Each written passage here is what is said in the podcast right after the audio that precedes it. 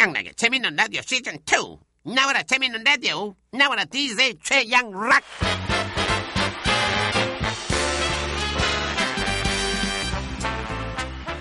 최양락입니다. 네, 안타까운 마음이 더해가는 저녁이네요. 자기 자리를 지킨다는 거, 그게 얼마나 책임이 큰지 실감하게 만든 지난 6일이었던 것 같습니다. 어, 만약에 말이죠, 선장이 자신의 자리를 지켰다면, 선장과 함께 먼저 빠져나온 그 일부 승무원들이 각자 본인의 자리를 지켰다면 상황은 달라졌겠죠. 이번 사고 때 자리를 지킨 건 누구였습니까? 우리 아이들 뿐이었습니다. 움직이지 말고 자리를 지키라던 그 방송만 믿고요. 자기 자리를 지킨 우리 아이들.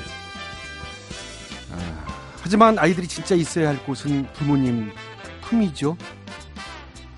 이제 그만 돌아왔으면 합니다. 저 역시 이렇게 지키고 있는 제자리가 어, 무척이나 버겁습니다만은 오늘도 생방송으로 함께하겠습니다.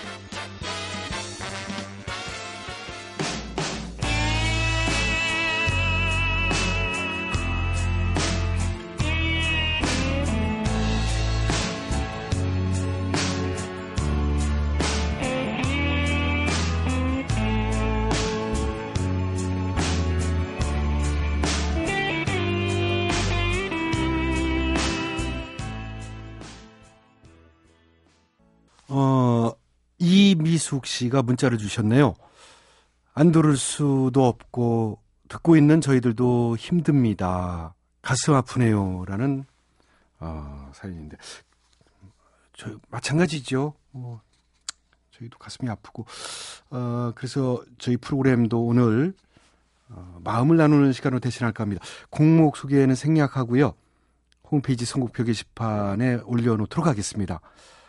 여러분도 하시고 싶은 이야기 이미숙 씨처럼 위로, 뭐 격려, 희망의 메시지들 보내주십시오. 미니 문자도 좋고요. 사연과 신청곡 게시판에 남겨주셔도 됩니다. 문자 번호는 샵 8001번, 짧은 문자는 50원, 긴 문자는 100원의 요금이 들고요. 미니 게시판과 모바일 메신저는 무료입니다.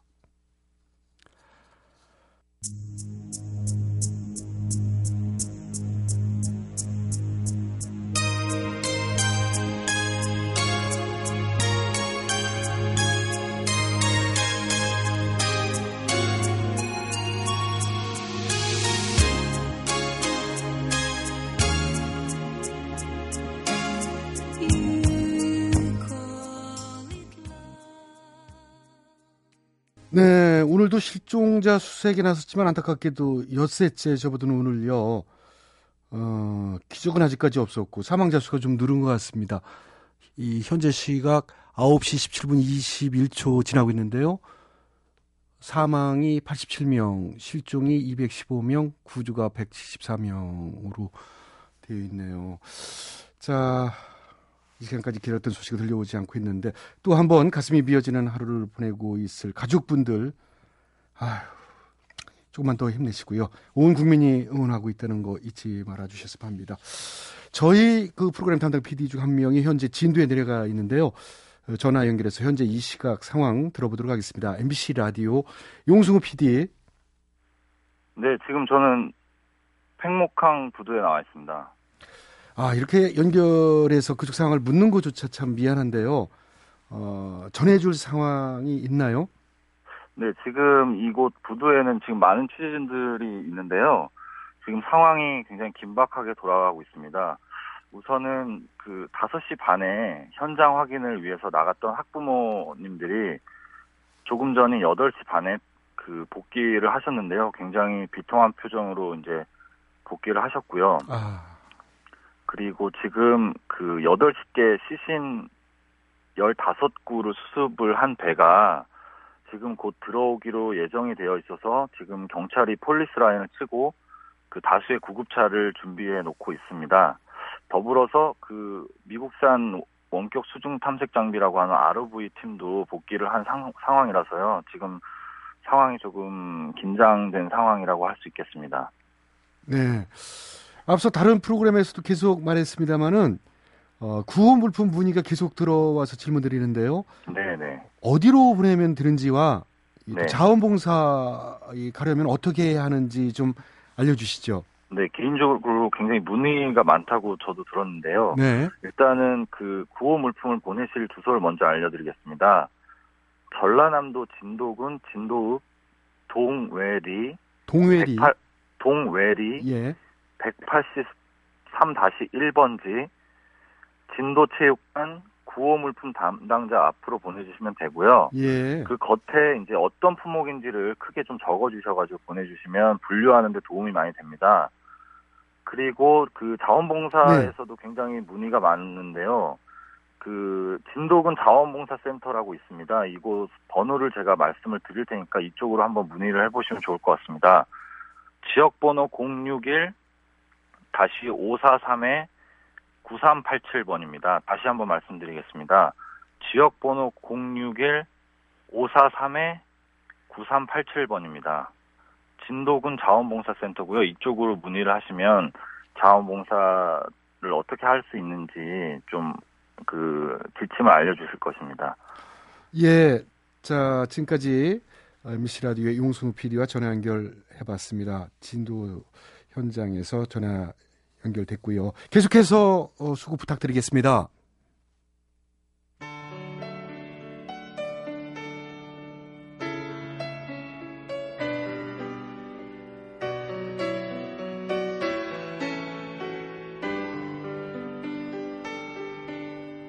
lying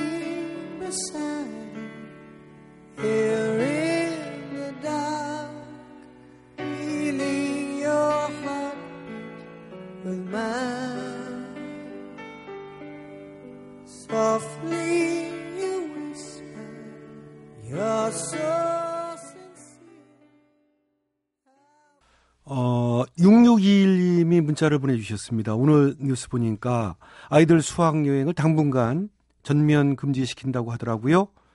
우리 아이들의 마지막 수학여행이 추억이 아닌 상처로 끝났네요. 라면서 안타까운 문자를 또 보내주셨습니다. 3179님, 어, 회사 동료들이랑 점심 먹다가 세월호 얘기가 나왔는데 다들 착잡해져서 다 못 먹고 자리에서 일어났네요. 밥 먹고 잠드는 일상이 미안해지는 요즘입니다. 진짜 전 국민이 패닉 상태에 빠진 것 같기도 하고요. 아유, 이거 뭐 너무 안타깝습니다. 이 사실 어제가 부활절이었는데 하지만 올해 부활절에는 그 누구도 정말 기쁘다 축하한다 말할 수가 없었지 않습니까? 어, 대신 기적을 바라는 기도가 이어졌는데 종교를 떠나 국민들의 그 간절한 바람들이 하늘에 다 현실로 이루어지기를 기원합니다.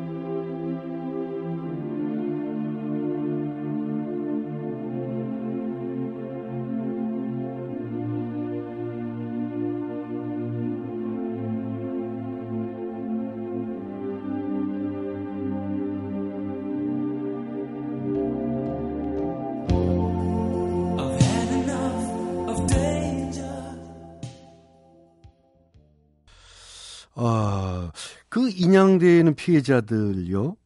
이 가족 중에는 누군가의 아들이고 딸이지 않습니까? 근데 인양된 시신을 뭐 번호로 46호, 뭐 47호, 48호 이렇게 호칭해서 야, 이 피해 가족들의 가슴을 또 한 번 아프게 했다고 하는데 아, 물론 뭐 업무상 신속한 처리를 위해 그런 거는 뭐 이해합니다만 알겠습니다만 아, 좀 아닌 것 같습니다. 사고 현장에서 필요한 게 이 팔걸이 있는 무슨 멋진 회전용 의자가 아니라 피해자의 호칭 같은 이런 세심한 작은 부분에서의 배려가 아닐까 싶습니다.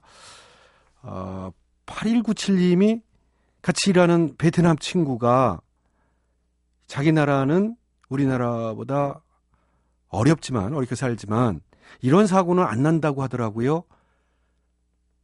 많이 부끄러웠습니다. 아, 진짜 어떻게 반성해야 됩니다, 진짜. 이 어떻게 베트남 친구가 이야. 진짜 우리가 이 선진국 대열이 지금 낀 줄 알고 우리는 선진국인 줄 알았는데 이런 게 모든 게 지금 총체적으로 좀 엉성해요. 너무 주신홍님은 아이들도 가슴 아프지만 몸과 마음이 지쳐 있을 가족들의 건강이 염려됩니다. 건강 챙기시라고 말씀 전하고 싶습니다. 아우 정말 그 현장에서 지금 6일째 아니겠습니까? 아유 많이 지치셨을 거예요. 예 건강하시고요. 뭐 제가 더 드릴 말씀이 없어서 안타깝습니다.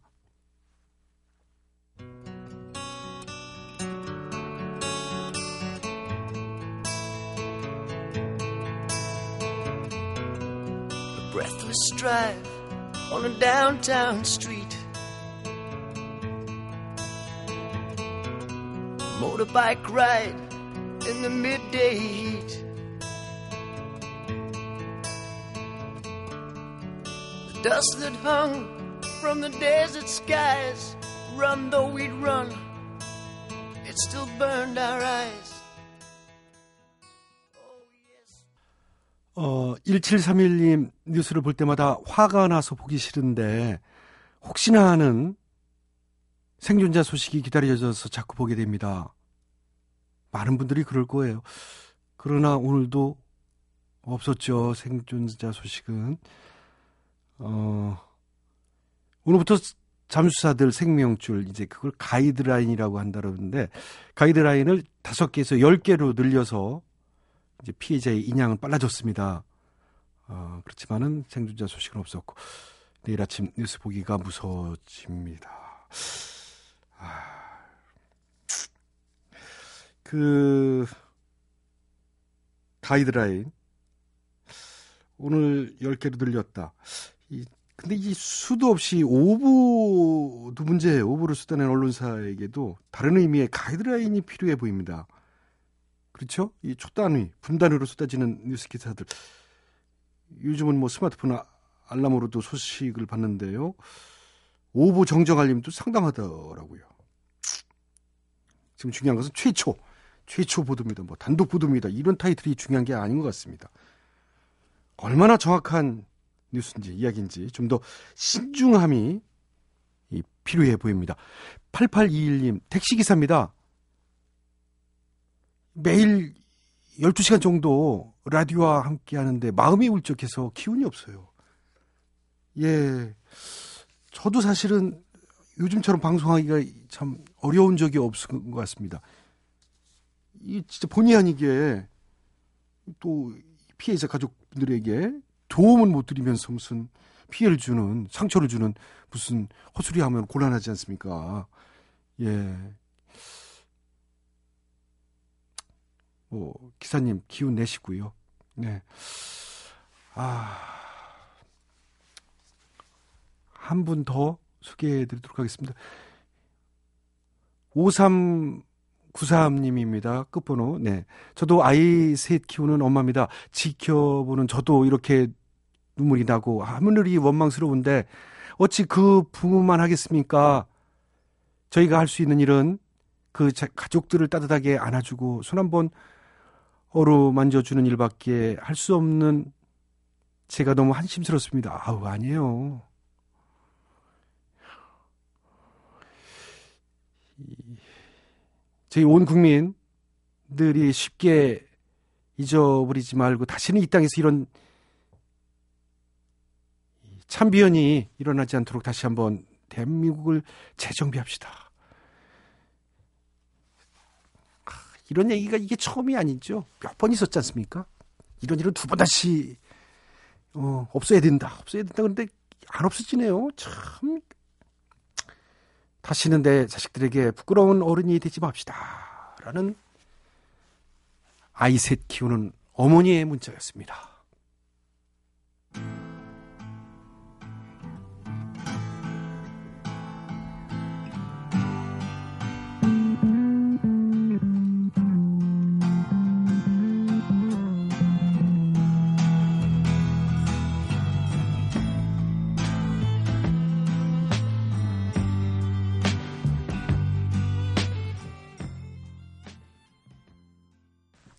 3241님 문자입니다. 9살 딸이 일기 제목을 이렇게 썼네요.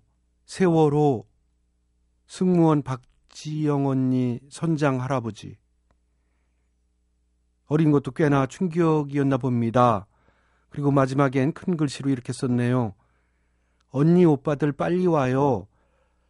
엄마 아빠가 기다리잖아요. 그걸 보는데 어찌나 눈물이 나는지. 모두의 마음이겠지요. 제발. 이런 문자가 있었고요. 그 얼마 전에 행정안전부란 이름이요. 행정안전부란 이름이 안전행정부로 바뀌었다고 합니다. 국민의 안전이 최우선이다. 어, 그 여기에 있다는 뜻이었다고 하는데 안전행정부. 하지만 그 이름이 무색해졌죠. 기념 촬영을 제안한 담당 부처의 공무원도 있었고요. 뭐 탑승 인원 발표에도 미흡함 뭐 여러 가지로 있었고 실망과 참담함을 넘어 허탈감까지 밀려옵니다. 아, 베트남 친구 최소한 우리나라는 이런 큰 사고는 없었다. 그 친구 얼마나 참 굴욕감을 느꼈겠습니까? 예, 베트남 친구한테 까지 이런 얘기 듣고 자 하여튼 이번 사고는 이번이 진짜 진짜로 마지막이길 진심으로 빕니다. 연광흠 님이 문자입니다. 저도 제주도에 가거나 여행 다닐 때 배를 많이 타봤지만 아 이것도 참 문제예요. 이젠 배 타기가 싫어지네요. 무섭죠 배 타기. 예. 저는 목포에 살고 있는데요. 이 한국병원 응급실 앞에는 사고 당일부터 계속 사람들이 많이 보이네요. 어. 하, 전 국민이 지금 비통함, 허탈함, 뭐 넘어서도 울분을 느끼는 분들도 계시고. 하.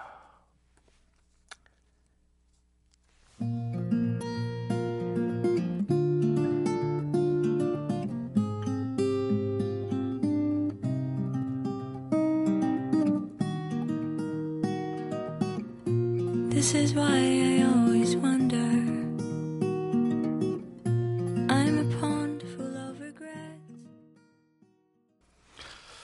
9846님, 모 방송에서 그러는데 이웃나라에선 해양사고 구조율이 96%래요. 우리는 언제 그런 날이 올지 일가족분들 힘내시라고 기도드립니다.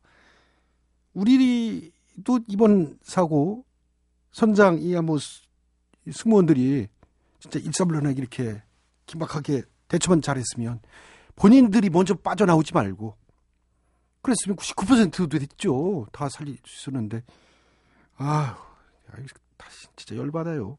그거 어떻게? 그럴 수가 있지. 승객이 최우선 아닙니까? 야. 99%다 살릴 수 있었어요. 이번에 100%. 진현아님은 희생자가 더 늘어날수록 가슴이 먹먹해집니다. 어린 학생도 너무 불쌍해서 어떡해요. 유가족과 실종자 가족들의 가슴은 타들어갈 텐데 부디 용기 지 마시기 바래요. 이렇게 하셨고요. 어, 4256님, 이번 사고 피해자들 심리 치료해야 된다는데, 그 학생들, 지금 제 학생들도 그렇고, 맞아요. 제발 그것만큼은 끝까지 해주길 진심으로 바랍니다. 예. 정부가 어제 이 진도 안산 지역을 이제 특별 재난 지역으로 선포를 했습니다. 어, 진짜 조금 늦은 감이 있긴 하지만은 응급구에 필요한 재정적, 뭐 행정적 지원이 이 가능해졌다는 건데, 이, 뭐 지금 사고 원인도 궁금하고 체벌, 이제 처벌하고 싶지만은 일단은 희망을 놓지 말고 기다리는 거 구조에 좀 더 힘을 쏟는 게 최우선이 돼야 될 것 같습니다. 아,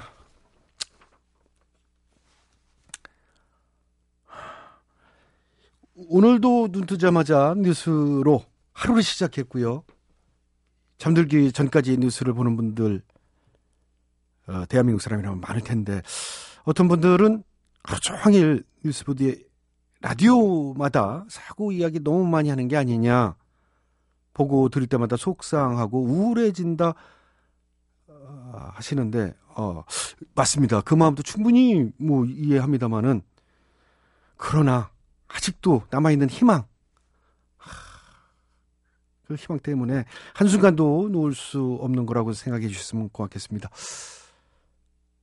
오늘도 기적을 기다리며 어, 취향나게 재밌는 라디오는 여기서 마치겠습니다.